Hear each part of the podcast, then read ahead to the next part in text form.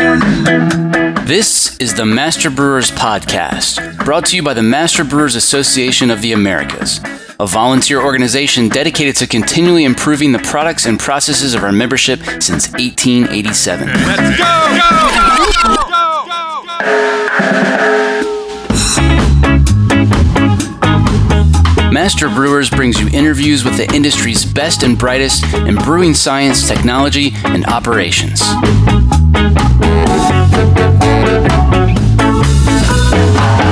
Calm down, I'm moving too fast. This Master Brewers podcast is proudly sponsored by Hopsteiner, a global leader in the hop industry focused on quality, sustainability, and innovation in new hop varieties and hop products. Contact our brewery sales team to provide you with the hop related tools you need to craft your next great beer. For more information, visit hopsteiner.com. Additional support provided by Get to know Proximity Malt. We malt superior, European style, low protein varieties grown close to home in Delaware and Colorado. Domestically grown, precisely malted to style. With our team of seasoned experts and two brand new malt houses, try what's really new in malt. Check us out at www.proximitymalt.com. Every beer has a story, and that's why, for over 95 years, Gusmer Enterprises has offered a full line of solutions, including equipment, analytical instrumentation, and processing aids, all brought to you from leading suppliers and backed by strong technical support.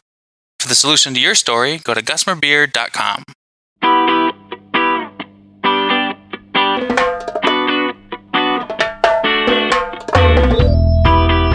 now only two episodes between this one and the start of the World Brewing Congress. If you haven't already registered, what the heck are you waiting for? There's even an option for free registration. Paid registration gets you access to content that would normally cost you hundreds of dollars, perhaps thousands, depending on where you would have been traveling from. There's only one place you can get a little appetizer of WBC Connect content, and that's right here on the Master Brewers podcast. During the next few weeks, we'll be chatting with some of my favorite e poster session presenters.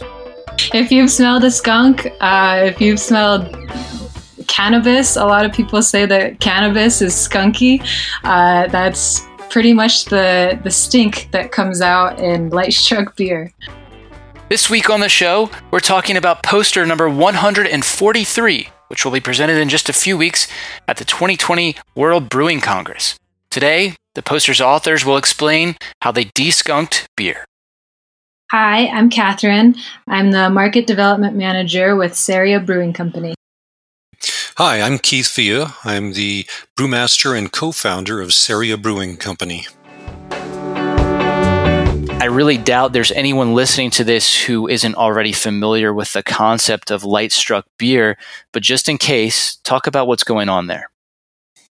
Yeah, so even if you don't know the source of it, most beer drinkers have experienced the the light struck characteristic that forms in beer on sunny days.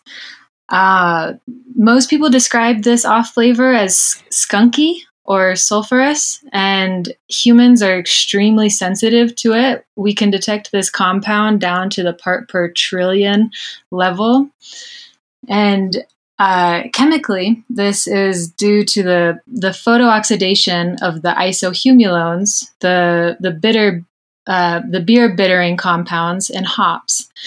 Uh, the MBT, the 3 methyl 2 butene 1 thiol, that's the, the light struck aroma, is derived from the decomposition of the iso alpha acids under UV or visible light. And when UV light reacts with isohumulone in beer, just how similar is the result to the thiols that come out of a skunk's rear end? Very.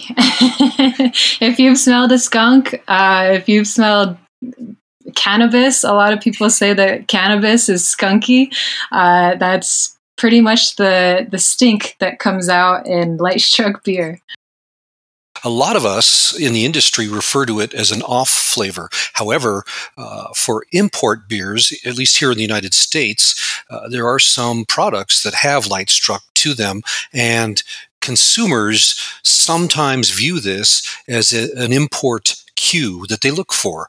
And if if uh, if it's not there, they think there's an issue or a problem with the beer. So uh, so with that uh, taken into regard, uh, we have to um, be careful not to call it uh, just the catch-all term uh, an off flavor because it is it's it's definitely a, a, flavor that may seem off in some products, but in other products it certainly is not an off flavor. Yeah, some people think, hey, I, I paid more for that import and I expect that flavor to be there because that's what I'm used to, right? Exactly, yes.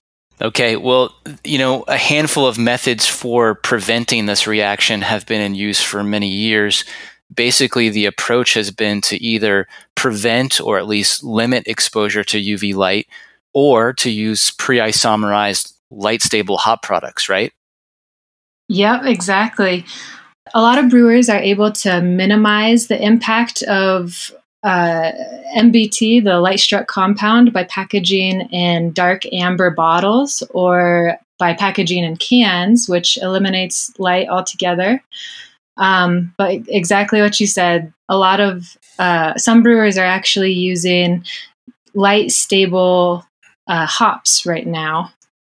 Yeah, the, and the light stable hops are uh, uh tetra and rho compounds, and those uh, certainly can can work. Uh, they don't cure the problem. They they do minimize it, but they do, certainly don't cure the problem uh, because uh, even uh, if you did make a beer with with tetra or rho uh, and exposed it to to bright light, and, and, we should also clarify it's not just UV light; it's also white light. So it's any, any visible light uh, will uh, provide the um, the, the power to break these bonds and, and form MBT. Uh, so uh, even the, the light stable hop compounds uh, minimize it, but they eventually will turn skunky. Do you know, have any information on how long um, breweries have been using dark glass to combat this? Well, I think the one thing we can do is correlate uh, one of the first documented uh, uh, occurrences of somebody uh, actually describing light struck character in beer, and that happened in in 1875, and and then we know that. Uh, bottles uh, were, were tinted not too long after that, um, and we could probably deduce that uh, that they found out that dark glass helped to uh, to minimize that character. Um, uh, although certainly there were beers that were still packaged in clear glass bottles after that, but uh, uh, from 1875 onwards, um, that's where you will start to see the appearance of of uh, darker glass. And, and we know that clear glass does not offer protection.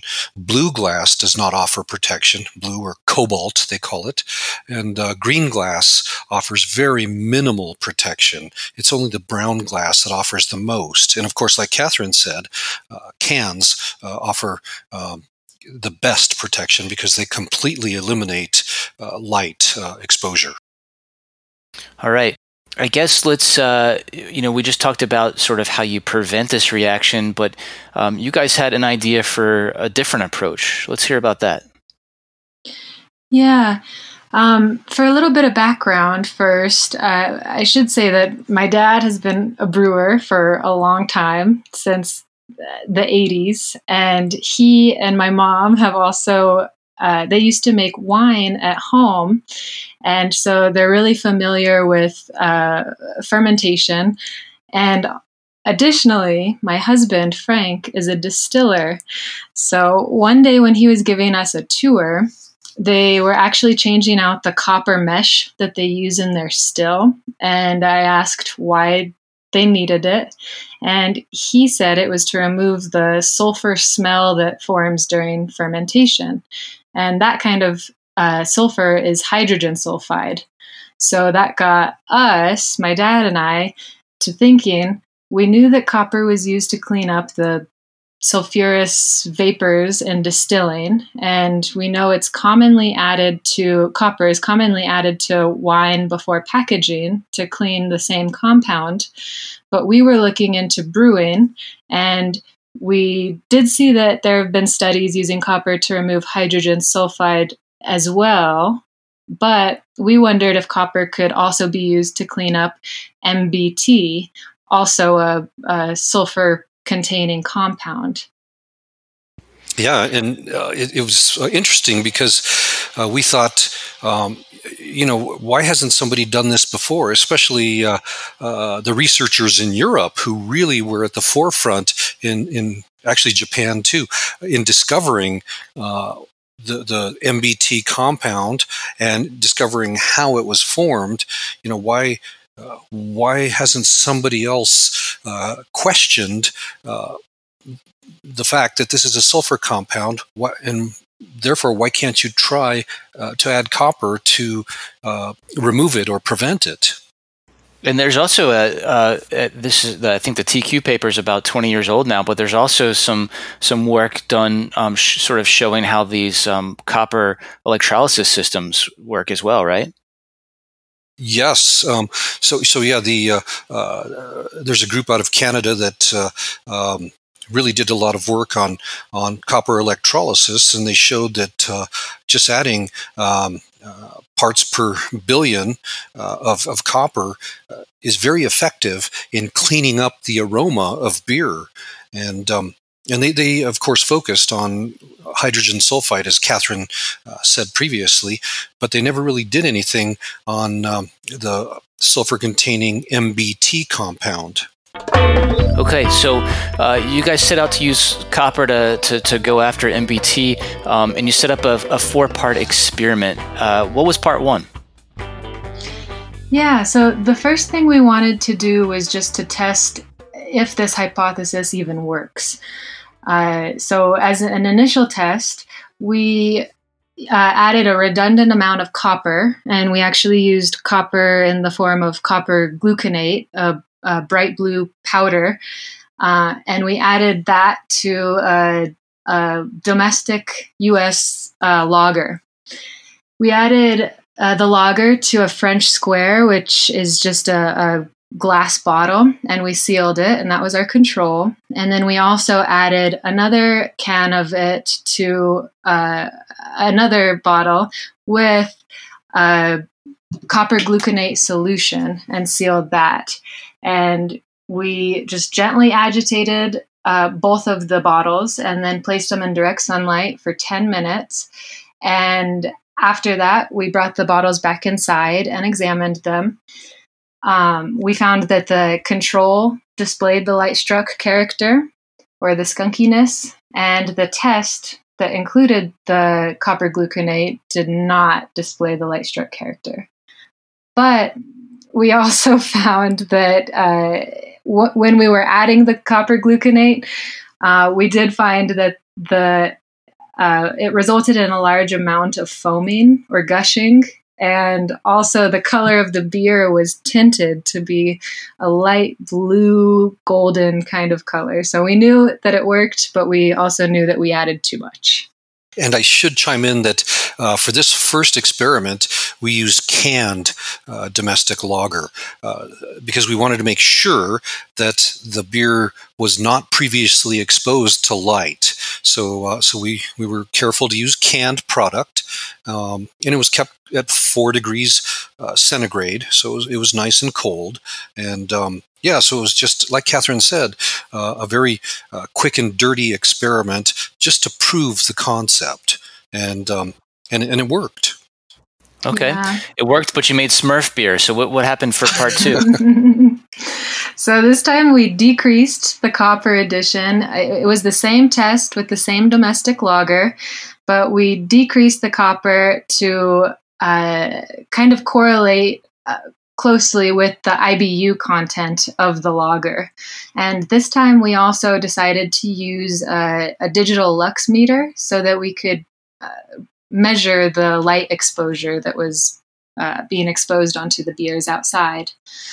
So we we did the same thing. We had our control. We had our uh, our lager, and we added a, a lesser amount of the copper gluconate solution. We put both of the uh, bottles outside for 10 minutes and then we brought them back inside afterwards and, and evaluated them again uh, we, what we found was that the control displayed light struck character like we thought it would and the test did not display it so at this point we were we were on the right track and there was no excessive foaming this time or any color change and, and, we should also point out that we chose 10 minutes. Uh, that was actually Catherine's idea because uh, in the literature, it says that the reaction uh, can take place in as little as a few seconds in bright, direct sunlight. Uh, but uh, to Catherine's point, she was saying, well, you know, if she were with friends socializing with a beer, it takes her about 10 minutes to to gulp down that beer and uh, i'm sure she could do it faster but uh, it, uh, when she's socializing it takes about 10 minutes you know just to to um, enjoy a beer uh, and so that's why we chose 10 versus you know 10 seconds or, or 30 minutes. So in 10, sec- 10 minutes seemed to, to be perfect.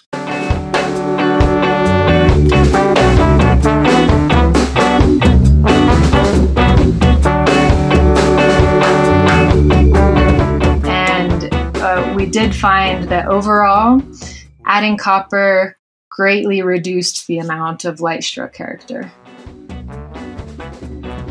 I'm John Bryce, and you're listening to the Master Brewers Podcast from the Master Brewers Association of the Americas.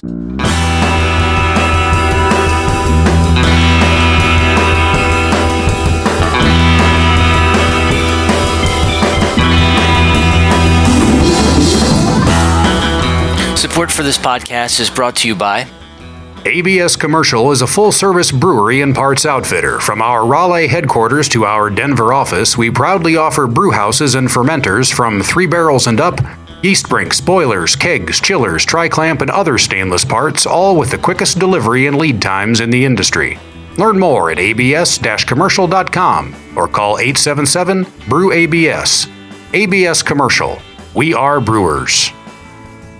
Master Brewers Podcast is brought to you by Rahr North Star Pils, a new base malt to set your compass by. Rahr North Star Pils is crafted for brewers looking for a domestic Pilsner malt with low color and low modification.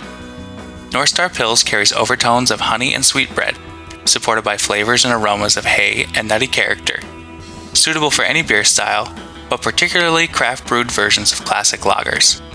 Let Rahr North Star Pils guide your craft by visiting bsgcraftbrewing.com or contact us at 1 800 374 2739. Additional support provided by Brew Monitor from Precision Fermentation live streams data from your active fermentations, allowing you to remotely track dissolved oxygen, pH, gravity, pressure, temperature, and conductivity from any smartphone, tablet, or PC. Try it free for 30 days. Visit precisionfermentation.com slash MBAA. As you might imagine, there still aren't any opportunities to gather in person for district meetings, but that doesn't slow us down. After all, Master Brewers, which was formed in 1887, has survived more than one pandemic. Spring and summer have brought us numerous webinars and virtual district meetings, many of which can be replayed on demand. You've heard me talking about the 2020 World Brewing Congress for several months now. As I've mentioned, it's my favorite industry conference. I've been looking forward to it since the 2016 WBC ended. Unfortunately, due to the COVID 19 pandemic, we won't be able to gather in Minneapolis as planned. As much as that stinks, there is a pretty serious silver lining. WBC 2020 is going fully virtual, which means you can access the world's most cutting edge research in brewing science and technology easily and affordably from the comfort of your own home.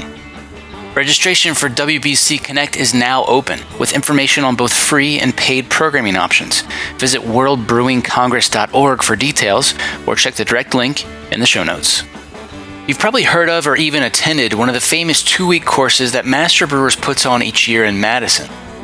Well, those classes will be all virtual this year, which means you can now get the same education without spending money to travel and while taking advantage of 45% off course tuition. The Brewery Maintenance Systems course begins October 11th, and the Brewing and Malting Science course starts October 25th. The Master Brewers Podcast Working Group still needs representation from a few more districts. Look for details in the Master Brewers Communicator or go to masterbrewerspodcast.com slash working group.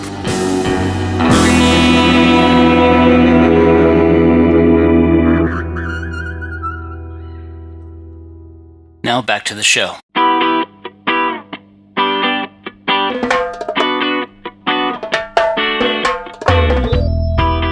Part three expanded the playing field a bit. Talk about that.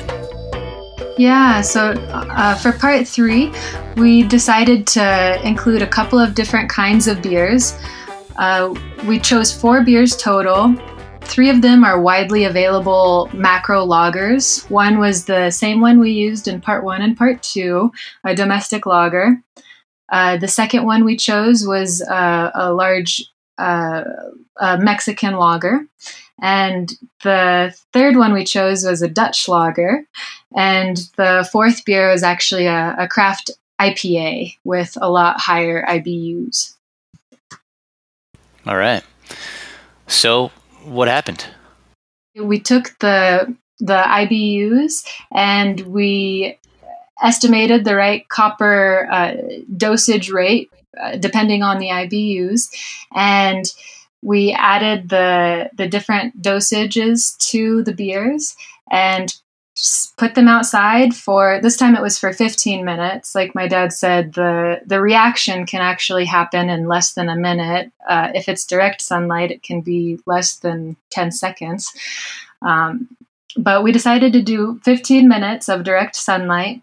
And what we found uh, was that all of the controls displayed some level of light struck uh, character, but all of, or for the most part, the the beers added with copper didn't either didn't display any light struck character or displayed a lesser um, lesser amount of light struck character.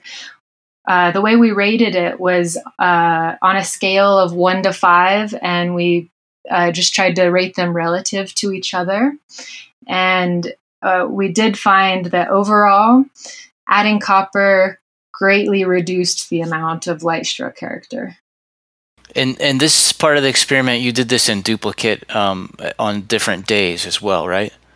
Yeah, we did it twice, uh, the whole experiment twice, and then averaged averaged it to get those results as far as getting the beers, uh, we tried to control uh, for light struck character. So, as we said previously, the domestic lager was canned. And so that one was was uh, not light struck. The Mexican lager um, uh, which typically comes. We won't name names, but you you might might be able to guess. But uh, uh, the leading Mexican lager import uh, we chose we chose to use a canned version instead of the clear glass version again to make sure that there was no previous exposure to light uh, the dutch lager uh, we we did get bottles of that but it was in the the wrapped cardboard container so um, so it was it was wrapped and and when we got the package we made sure that um, that even the, the, the finger holes on the side to lift the package were not opened. Uh, so typically, there's perforated uh, openings and all that stuff, but we made sure it was completely sealed again to minimize any light exposure. And um, and then, uh, as, as Catherine uh, I think said we also used uh, one of the leading craft beers. Or did you say that, Catherine? I don't know. mm-hmm. Yeah, oh, yeah so, leading craft IPA. Yeah, and, and, the craft beer was also uh, canned uh, again to to make sure that there was no previous light exposure to it. All right. Part four is pretty interesting. In brewing, we're usually stuck with the final results, good or bad. But here, you wanted to see if you could turn back the clock.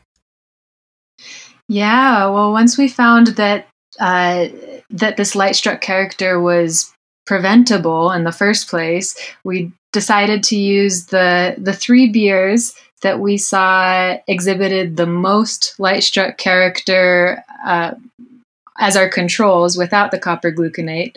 And we decided to add copper gluconate to those beers to see if to see if maybe uh, it would be reversible. And so uh, the three beers that we found that displayed the most light struck character from our previous experiment was a domestic lager, uh, the Mexican lager, and the Dutch lager. And so after those ones were were light struck for 15 minutes, we added uh, the same amount of um, of copper gluconate uh, depending on their IBUs.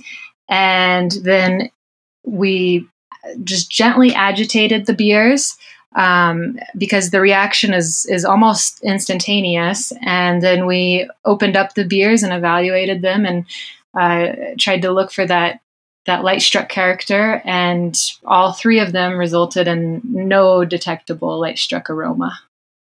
Wow, that's pretty cool. Now, when you say reversible, you're not actually converting thiols back into isohumulone. You're really precipitating copper sulfide or something similar, I think, right? Uh, we we think so. We have not analyzed because we um, we have a very small brewery that doesn't have the latest in high tech uh, uh, GCMSs or any of that equipment. So we we uh, uh, aren't able. I bet you know some folks that could help you out, though. We we certainly do, and uh, yeah, because it would be interesting, and that's our guess is that that those very minute amounts of uh, MBT, uh, because again, we're talking probably parts parts per billion, uh, were precipitated, and uh, and that's that's what uh, really happened is is uh, uh, the copper precipitated amount so that you don't they're, they're no longer flavor active. Um, and of course that's probably a, a, good study for for a young promising uh, graduate student uh, who wants to become a famous brewer someday. They can uh, prove that. But at least we've we've done the initial work showing that it is reversible because uh, Catherine has, has dug up a lot of re- research, previous research on MBT, and the prevailing viewpoint is that uh, this reaction is not reversible, or, or at least the, the, flavor, once it's there, is not reversible, and, and also uh, that it's not preventable uh, unless you use some of the standard technologies that have been developed over the last oh, 50 years, uh, which we've already talked about, uh, uh, packaging in cans or using uh, light stable hop compounds, or uh, even uh, um, trying to get rid of the photosensitizer um, that, that's in beer. I don't remember where I heard this, but at some point I remember being taught that the use of copper is prohibited after the brew house. So you can have copper you can have a copper kettle for example but you're not supposed to have any copper parts or fittings that come in direct contact with finished beer i think copper gluconate which is what you used in these trials is uh, considered a dietary supplement but is it considered to be safe for use as a beer ingredient here in the us um, uh, of course, uh, water uh, is, is added to quite a few high gravity beers, and water uh, may or may not contain uh, certain compounds naturally or, or, or sometimes added. Um, and then you, you can run beer uh, through an electrolysis, copper electrolysis to, to add minute amounts of copper.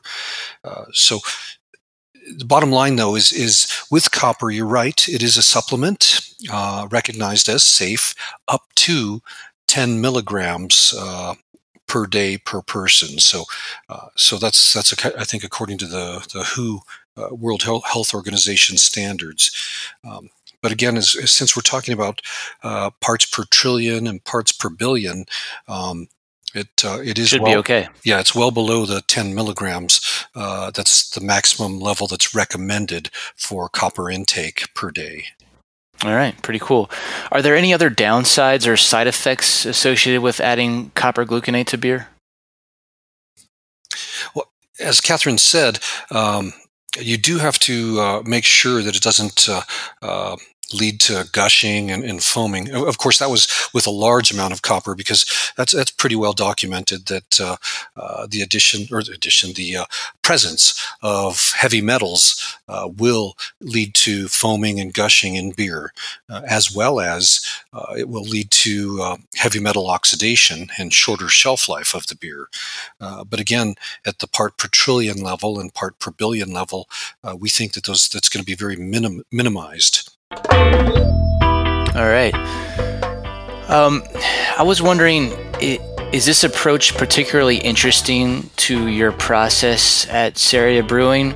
did Keith find a good deal on some 50 barrel glass carboys, or did you mostly just want to see if this would work? Gosh, I, I think we uh, well one one thing that uh, we thought about was was actually uh, when people enjoy our beer or even our competitors' beers in the summertime. Uh, you know, they, they walk around with a beer. Some uh, drink out of the can, some drink out of the bottle, and some uh, have draft beer. And, and for us, uh, it's really fun to have draft beer and, and, you know, walk around with a glass of beer. And, uh, and so we hope that someday our findings can be used by, by not just us, but uh, a lot of people in the brewing industry to to offer beers that people can enjoy while they're socializing in the in the sun and in on a nice beautiful summer day um, post COVID and um, uh, you know just just really not worry about uh, the smell turning skunky. You mentioned earlier about sort of the connection between uh, cannabis and and um, and, and these compounds is there anything you know unique or relevant about your your process with the the beers that you're making where this um, you know this becomes particularly important or interesting to to you? Well, I I think with uh, cannabis beer. Um, I think that's probably the the next uh, set of experiments we'll do is is to see what happens when you have uh, cannabis in the beer. Uh, in particular THC, to see if, if uh, copper interacts or, or does anything uh, with THC, because that's um, uh, for our cannabis beers. That's that's the primary uh, intoxicant instead of alcohol, because our, our cannabis beers are are um, non-alcoholic beers because as as you probably have heard uh, it's illegal for us to sell beers that contain both alcohol and cannabis so we remove the alcohol and put in the cannabis and um, and that'll be interesting to see what copper does i uh, at this point i i really can't t- take a guess as, as to what it would do to the the uh, cannabinoids. I would hope that it doesn't touch them, but uh, again, we um, we'll, we'll, we'll try to see if if there is any effect. Somebody told me I don't know if this is true. Somebody told me that in um, in the UK that they don't call it they don't call it skunky beer because they, they refer to skunks as cat as um, they call it catty instead. Is that right? Yeah, about that? catty, which is, is strange because we we have a, a, term that we use that's catty here in the United States. Yeah, exactly. Um, it's it's a uh, I think for us it's more or less a um, a smell that's uh, like uh, well like cat almost like cat urine. It's uh, prevalent in uh, uh, white wines, but but in particular, um, um, which one is it? Oh gosh, the uh, New Zealand, the, the, the main white wine out of New Zealand. It's not Chardonnay. It's uh, Sauvignon Blanc. Sauvignon Blanc has that real strong catty aroma. If, so next, I, I, don't want to ruin it for you, John, but uh, next time you have a Sauvignon Blanc, uh, just try to notice the, the the subtle aroma of cat pee in there, and uh, it's all right. I pretty much just stick to beer anyway, so okay. it's, it's okay. That was Catherine and Keith Villa here on the Master Brewers podcast. Check the show notes for a link to their WBC Connect e poster session. Look, I know you're probably zoomed out and totally sick of virtual this and virtual that. I know I am. But WBC Connect is not just another virtual conference. This is a meeting that I usually drop everything for because it's the most serious international gathering of technical brain power in our industry, and it only happens once every four years. If you're serious about your career in brewing, you're crazy not to attend at least part of this. Registration for WBC Connect is now open, with information on both free and paid programming options. Visit worldbrewingcongress.org for details, or check the direct link in the show notes.